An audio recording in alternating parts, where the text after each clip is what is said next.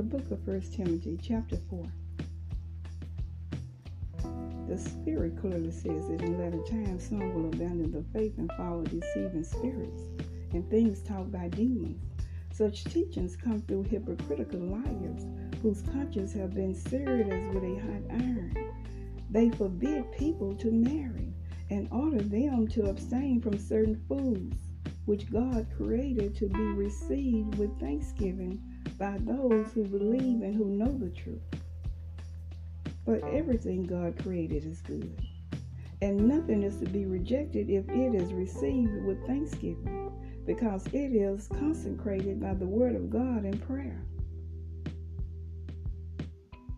If you point these things out to the brothers and sisters, you will be a good minister of Christ Jesus nourished on the truths of the faith and of the good teaching that you have followed. Have nothing to do with godless myths and old wives' tales. Rather, train yourself to be godly. For physical training is of some value, but godliness is value for all things, holding promise for both the present life and the life to come.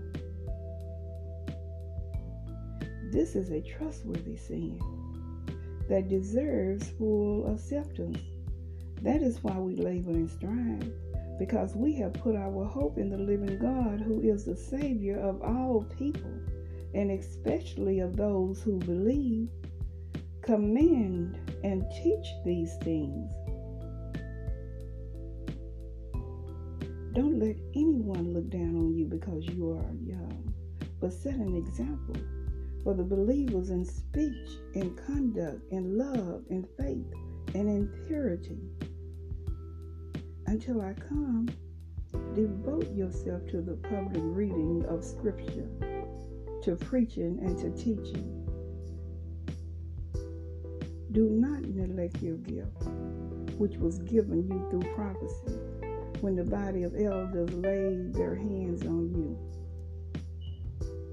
Be diligent in these matters. Give yourself wholly to them, so that everyone may see your progress. Watch your life and doctrine closely. Persevere in them, because if you do, you will save both yourself and your hearers.